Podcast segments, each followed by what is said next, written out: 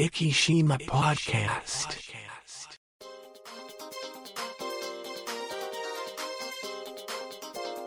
この番組は、イキのちょっとしたニュースを Facebook 上でお伝えしております。生島 Facebook ページの管理集団、IKIB11 が制作、配信し、イキの最新ニュースやゲストトークをお伝えいたします。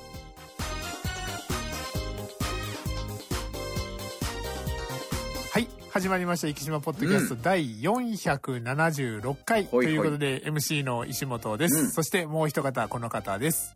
うん。フェルマーの最終定理です。フェルマーの最終定義、なんか懐かしいですね。懐かしいでしょ？はいいやいや、はいあのー先週ですね、はい某芸能人の方の YouTube をたまたまはいふ。らっと見てまして、はいそしたらなんか、フェルマーの最終定理に関する面白い本があるっていう言ってるんですよ。ねあじゃあちょっと読んでみようかなと思って、Kindle で、あのはい例のごとく、こう、最初のはい。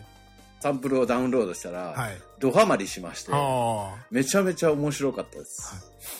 あ。なんか、あの、今、フェルマーの最終定理でこう、調べてみたら、最初にはい動画できて、なるほど、この、あの、元芸能人の方というかですね。あそうですね。移住された方にね、はいはい。あたまたま見てたんですよ、ね。はい。そしたらなんかこのその本が面白いってう言うかじゃあ読んでみようかと思って最初読んだらもうドハマって、ダウンもう買いまして、はい。あ。れ安いんですよね。もう単行本になってるから、はい。Kindle も。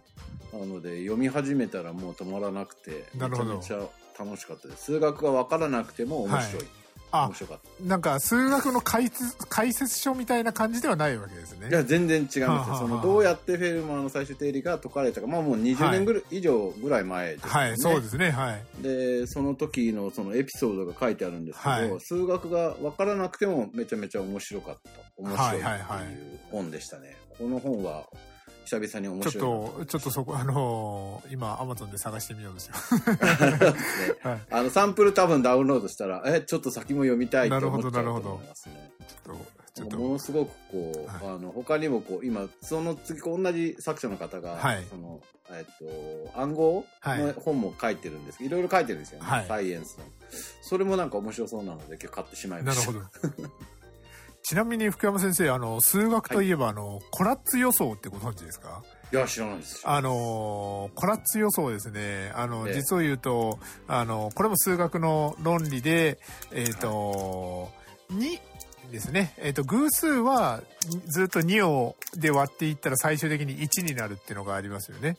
うんうんうんで、奇数は、えー奇数に、えっ、と、ごめんなさい、えっ、と、3、な、なんだ。か、えっ、と、トラックの問題。3n プラス1そうです。3n プラス。3をかけて、それに1をか足して、で、えっ、と、言ったら、その最終的に1になるっていう、えっ、と、うんうんうんうん。ゆ予想なんですけども、あの、これはもう、あの、スーパーコンピューターとかでずーっと数をこう入れていっても必ずもう当てはまるんですよね。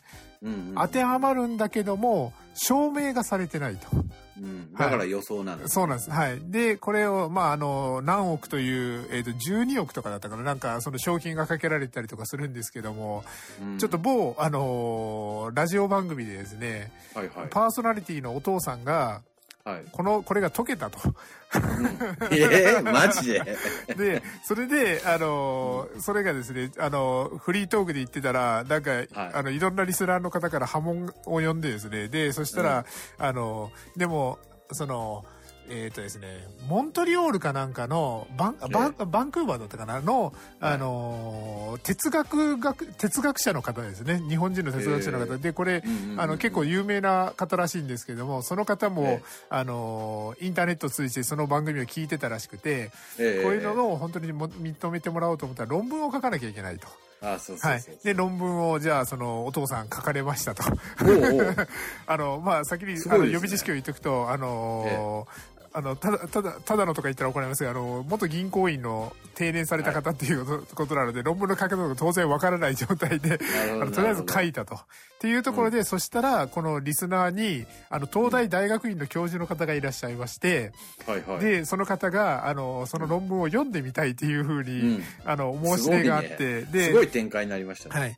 その方の、あの、専門が、あの、微分機化、複素、複素機化っていうですね、微分機化と複素機化がが専門で研究テーマ胸径多様体及び CR 多様体の不変量っていうですねあのちょっともうさ さっぱりな あのテーマなんですけど全然わかんないですね。その方があの見てみたいというところで見させていただいてで、はいそのまずあのみ論文を見た感想としてはうんあのヒグマに素手で立ち向かっているような印象を受ける 要するにもうあのなるほど。なんだか、あのー例えば論文の定とかですね、そういうの調べて書いてるかと思ったら、まあ、本当に、あのー自己流で書かれて、で、自己流でっていうと、でも、本当にこういうふうに数学のもう本当に一番基礎として、こう数字に対して挑む。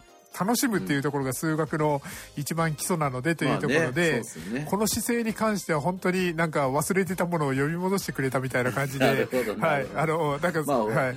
俗に、まあ、この辺って数論ってやつですけど、はいはい数論はね、社会に、まあ、すぐ役立つかっつうと、はい。あんま役立たないので、そうです。なかなかそこが難しいところですよね。このコラッツ予想ですね。これもし、どなたかあの息の中でも数数字に触れ合ってみたい。まあそうそうそう問題自体は非常に簡単な問題なんですよね。問題の意味自体はもうあの子供でもわかるぐらいのレで、ベルの。フェルマーの定理だっはて、基本的には式としてはね、はい簡単な式そんな難しくないですもんね。簡単な式なんですよはいね。。ただ、これを、あの、どう証明するかっていうのが難しいということで、もし、あの、す、すみません、先ほど間違えました。12億って言ったら1億2000万でした。でも、いずれにしろ大きな。でもね、その本にも、も書いてあったんだけど、その最終的にこう、はい後半に最近になってくると、はいコンピューター使って、いはいろんなこう、計算をするわけじゃないですか。はい。自動で,、はい。で。それがちゃんと証明になるのかっていう話にもなってるんうん、ですよね。そうです。はい。やで無限っていうところが難しくて、無限って言ったら一体どこまでやったら、そうでもどこまでやってもそれは証明にはならない、そうなんですね。なので、計算したっていうだけでしかないから。この東大の先生も、そのうん、計算ならいくらでもできると。そうそう。ただこれが本当にどんな数を入れてもっていうのを証明することが難しいと。で、その本にね、はいあのピタゴラスの定理のやつが、はいこう証明が書いてあったんですよ。はいはい。なるほどなって思いました、ああ、なるほど、なるほど。それが本当の証明ですよね。そうそうはいそうそうですよね。で、まあまあこのこの東大の先生が言うわけですね、うん。コラッツ予想は、実を言うと、あの、これドイツかなんかだったと思うんですけども、アメリカではですね、えアメリカの学者に対する陰謀じゃないかっていうですね、っていうのも、これにはまらせて、アメリカの数学的研究を遅らせるための、なるほど、なるほど。送りいろいろ考えますね。っ。てぐらい、あの、プロが手を出しちゃいけない問題と言われてるだらしいです。フェルマーの最終定理だって、はい。あの、本の端っこにこう、はい落書きしてあったんですよねもともとはね。そうですね、はい。で、それが330年解けなかったっていう、すごいですよね。はい。なので、あの、この問題、あの、もしお時間がある方はですね、あの、論、うん問題自体は簡単な、あの、問題ではありますので、もしよかったら挑戦してみてもよろしいのではないでしょうかと。そうですねはい。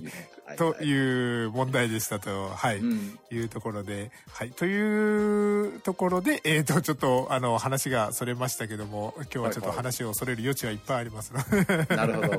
はい。というところで、ちょっと、じゃあ、あのートークテーマに行こうと思うんですけども、あ今回は、あの、美味しい食べ物と、あの、4週にわたってやってきましたけども。今回は、あの、スイーツ編というところで、うん。はい。福山先生なんか思いつくスイーツ、まあ、息等内外問わず、あんまり僕、はい。あの甘いもん食べなるほど、なるほど。そ確かにそんなお話はあまり聞いたことないですもんね。ねえなかなかスイーツに行かないっすよね。はいあの、ブルーチーズに蜂蜜をかけるぐらいしか、あの、福山先生から、まあああ、ありましたね。あ甘いものを、あの、そう言われてみたら、あの、見かけたことないなと。そうですね、はあんまりスイーツを食べるっていうはい習慣がないので、あのなかなか思いつかないですね。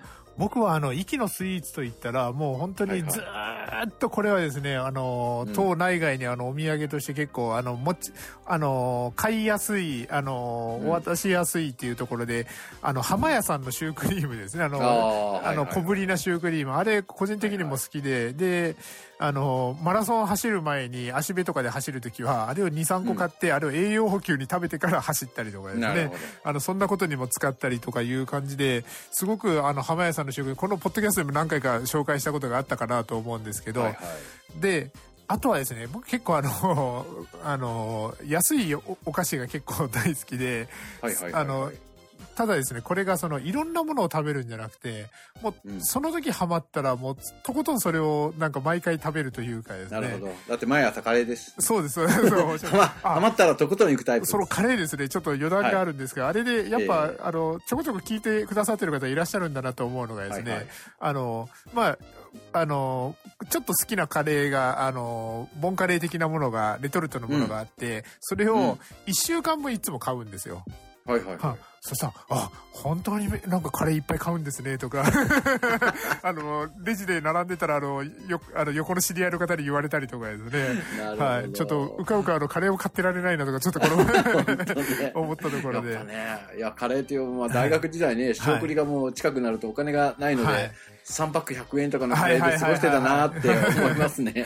今はなかなかあの、また3月1日からもいろいろ値上げしそうな感じでですね、ちょっとねなかなかお安い、カレーも少しずつ値上げしていきそうだなと思いますけど、で、そのスイーツなんですけど、はいはいはいあのーで、それでですね、その、まあ、よく最近ハマってるのは、あの、カントリーマームにチョコをたっぷりって、あの、チョコ、はいはいはいはい。チョコまみれっていうやつ、あれをちょっと、はいはい。あの、食べることが多いんですけど、なるほど。っ。ていうような感じでですね、さっきのシュークリームもそうなんですけど、洋菓子が結構好き、あの、ど好きで、で、僕はあの、あんこがあまり得意じゃなくて、和和菓子をあまり食べないんですよ。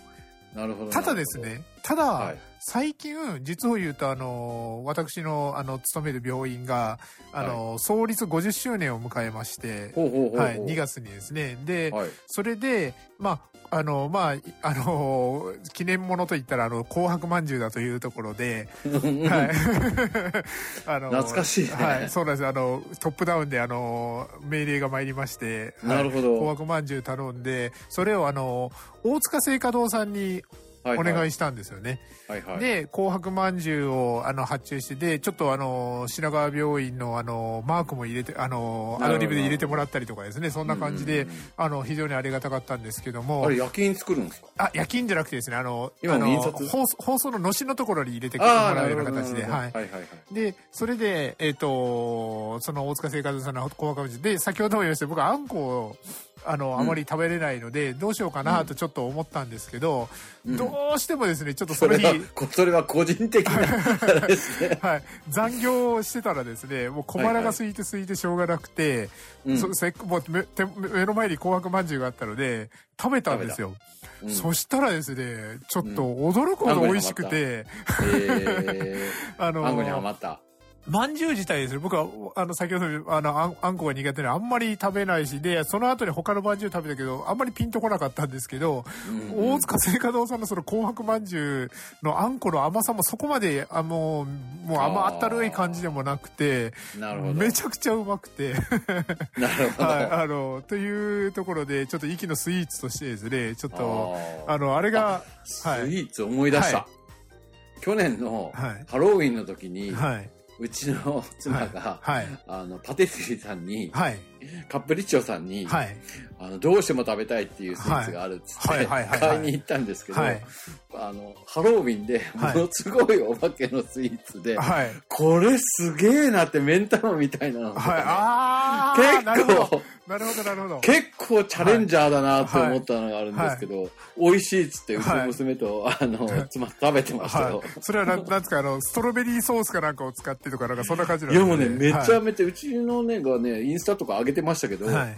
ものすごいお化け。お化けだし脳みそっぽいのとかがあって、へ絶対俺は手を出ーせない。それ見たかも。なんか、見た？あのそう、あの、こんな気持ち悪いの食べるのかみたいな、なんか、なんか奥様、あの、自虐的に書いてた、はいそうでもなんか娘さんをめっちゃ美味しかったっつって頼んで食べてたとか、なんかそんなそうそう投稿だったよ覚えがあります。そう言われてみたら。うわ、すごいなーって。なんかね、やっぱこう、おしゃれになりましたよね。はい、そうですね。カプリッチョさんとかはいと洋洋菓子系とかがものすごいおしゃれになったから、やっぱ、でもあれはすごいな、チャレンジャーだなと思いました。はい。でもめっちゃょね、はい。もう、あの、売り切れてましたからあね、。そうです。あ、それは、あれなんですか、あの、深山さんの奥さんが、あの、オーダーメイドで頼んだとかじゃなくて、いや違います売り物としてあったわけ。お店に。そうそうそうそう。そうなんですね。あ商品としてあって、まあイメージ的になんとなくほら、かぼちゃのなんとかとかいうイメージじゃないですか。い。やいや、もろにはい、もろにお化け物でしたけど。か、あの、パンプキンケーキでも出てきたのかなとか思ってました。わここまで来てるのかと思いましたね。今年皆さん、あの、ぜひね、遊び心がかですね。うん、はい、そうそう。ハロウィンの時にぜひ、はい、あの、買いに行ってみてください。はい、ちょっと、ちょっとそれはちょっと注目してみたいと思います。はい。うんというところで、じゃあトークテーマここら辺で、で、ニュースに行く前にですね。はいはい。行かないのかっていう話ですね。ちょっとあの、もう一個ですね、今日はあのコーナーというかですね、不定期コーナーをちょっと、はい。はい。あの、おすすめポッドキャストのコーナーというところで、うん、はい。ちょっと、たまにあの2ヶ月に1回ぐらいこのポッドキャストおすすめですよって言って紹介してたんですけど、今回ちょっとおすすめしたいのがですね、はいはい、ラジオクラッキーっていうポッドキャストになります。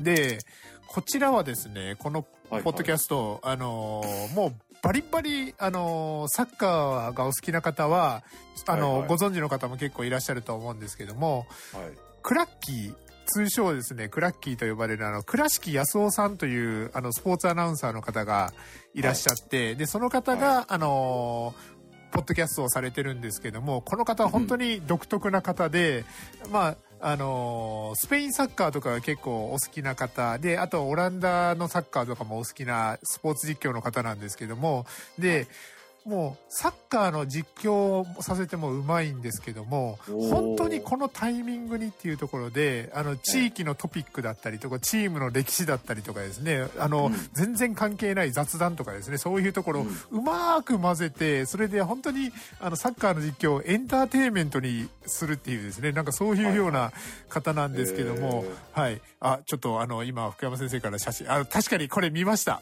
あの 奥様の投稿であの目玉ケーキ。あこんな感じで並んでたわけですね。なるほど、なるほど。並んでたんですよ。買いに行きましたけど、はい、すげえなと思いました。ちょっと、確かにこれは、あのあの、一見正直グロいな、特にはこの赤いやつとかですね、すごいなって、はい、感じがしますけども。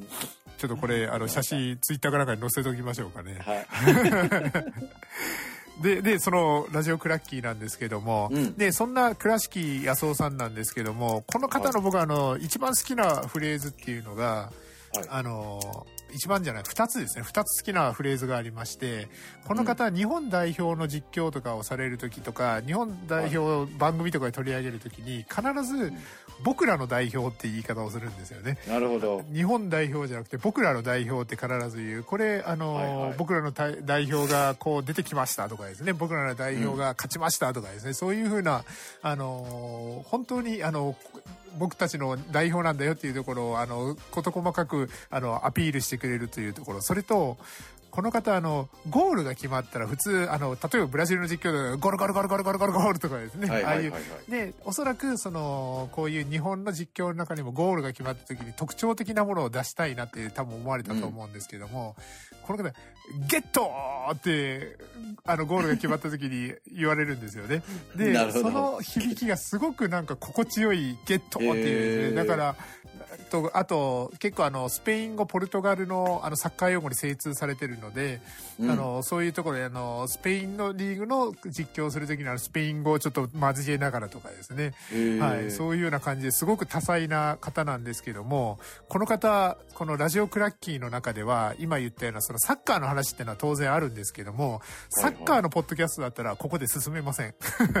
あの、サッカー好きの間でね、あの、共有しとけって話になりますので、この方の、本当に先ほども言った、いろいろですね、造形が深くて、うん、いろんな多趣味で、サッカーだけじゃなくて、文化だったりとか、あの、地理だったりそういうことにもお詳しい方で、サッカーというスポーツの魅力を伝えるだけじゃなくて、例えばその地域のローカル文化を伝えてみたりだったりとか、あともうサッカーというかその歴史、大河ドラマのようなですね、話をこう、あの、せあの教えてくれたりとかもするんですけども、それだけじゃなくてですね、この方、例えば、まあ、えっ、ー、と、15分20分のポッドキャストの中で、サッカーの話がメインになる時もあるんですけども、1ミリもサッカーの話が出てこなくて、えーこの方、あの、特撮ものが大好きでですね、はい、あの、ゴジラだったりとかですね。はいはいはい、で、あの、例えばあの、ヒーローものの話だったりとかですね、それで20分、うん、あの、費やすなんて回もあったりとか。なるほど。ニュースがなくてもいけるんだそうなんです、そうなんです。いや、あの、ちょっと、ちょっとオチにですね、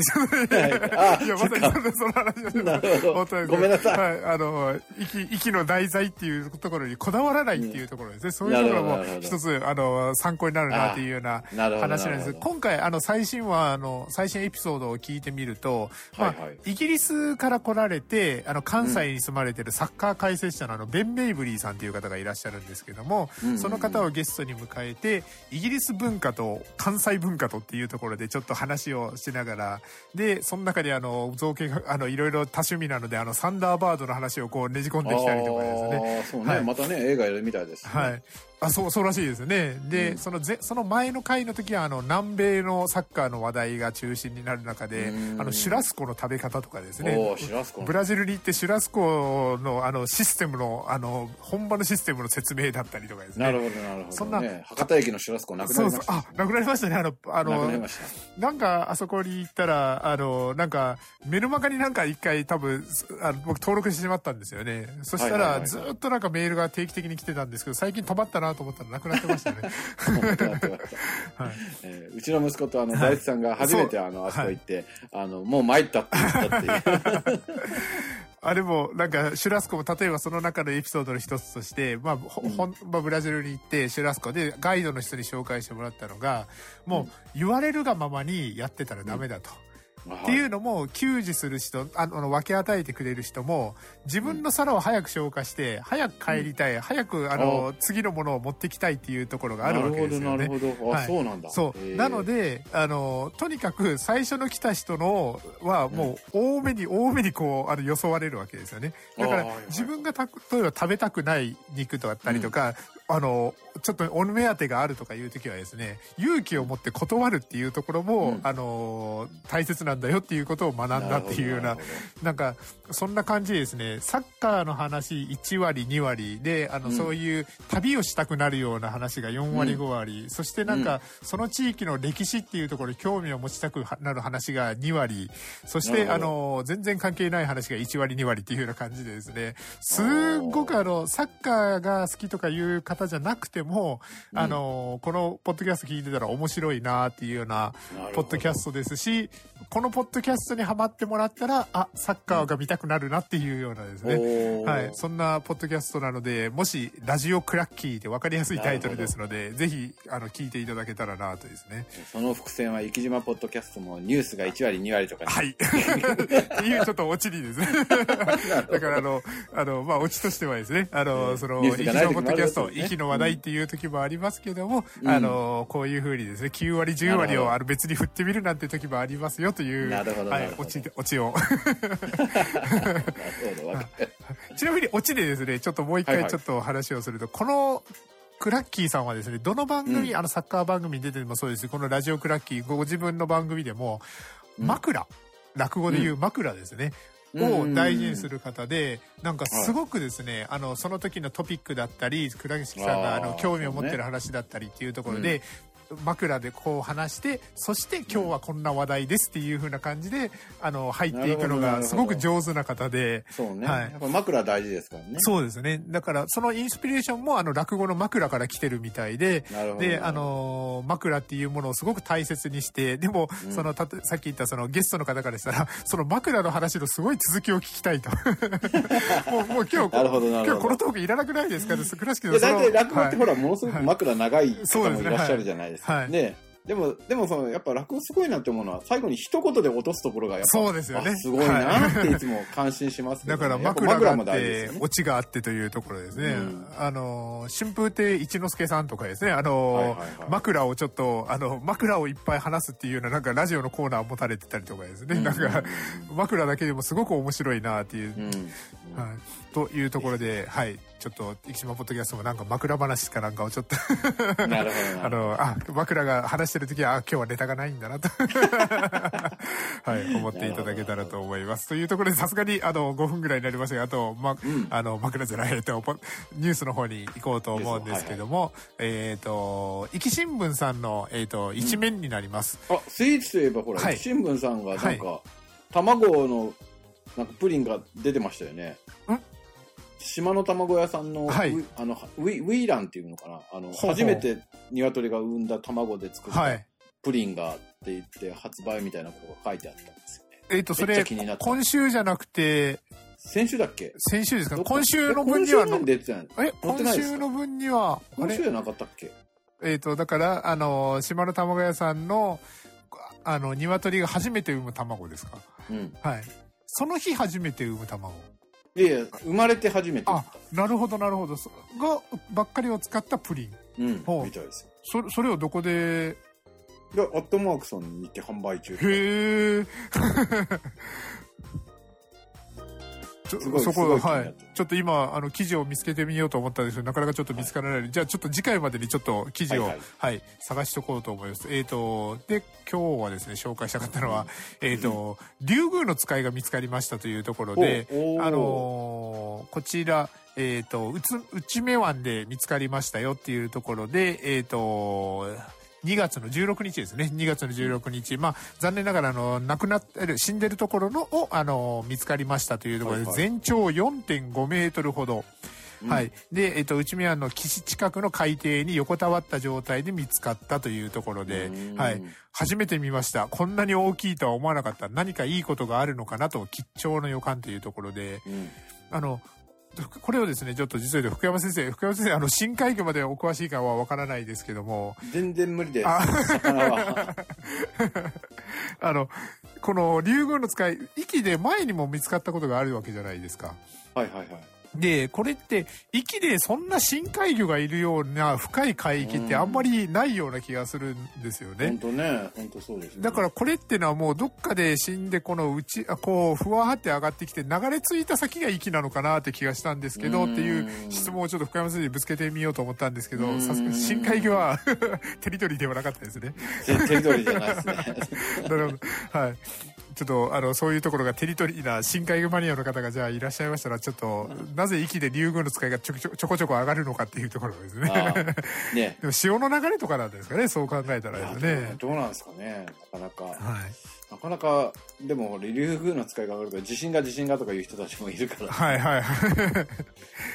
そしてですね、えっ、と、こちらが、えっ、と、スイッチオンラインというところにですね、えっ、と、取り上げられた記事で、アイランドトリップ for SDGs、次世代に残したい島の暮らしというところで、これ、うん。あの、まあ、SDGs のあの話も載ってるんですけれども、果たして持続可能な地域活性のモデルになぜ息が注目されているのか、息の SDGs の取り組みの中心、平山旅館を訪ねたっていう記事になってます。で、まあ、温泉の紹介、旅館の紹介っていうところで、まあ、あの、平山旅館さんといえば食材は自分たちで取るっていうですね、はいはいはい。そういうところもだったりとか、野菜とかもね、植えてらっしゃいますはい。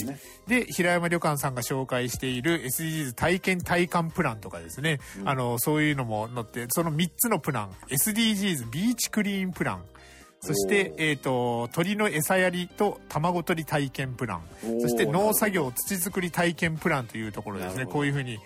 で、この記事自体をですね、ちょっと丸々紹介するのはあまり良くないかなと思ったので、なるほどちょっと、ねあの、お品書きだけちょっと説明させていただいたんですけども、この、うん。またあの、ツイッターの方にリンクを貼っておこうと思いますので、生島ですね、あの、検索していただいて、ツイッターの方見つけていただけたらと思いますので、よろしくお願いいたします。で、あの、今、福山先生からですね、ちょっと最後にメッセージをいただいてたんですけども、えっ、と、こちらが、あの、幻の塩、あ、これですね。幻の潮風プリン。フレンチシェフのレシピで作った高級プリン。イキサン、ウィ、ウィザンランっていうんですかね。うん。を使用することで濃厚な味に仕立てています。少し苦味のあるキャラメルジュレは大人の味ですということで、本当にですね、アットマークさんで、あの、販売中。ただ、うん。当然あの、このイキさんのウィザまあないンダンでしょうねが希少なので、売り切れの際はご容赦くださいませということで、1個でしょうね350円税込みということになってる。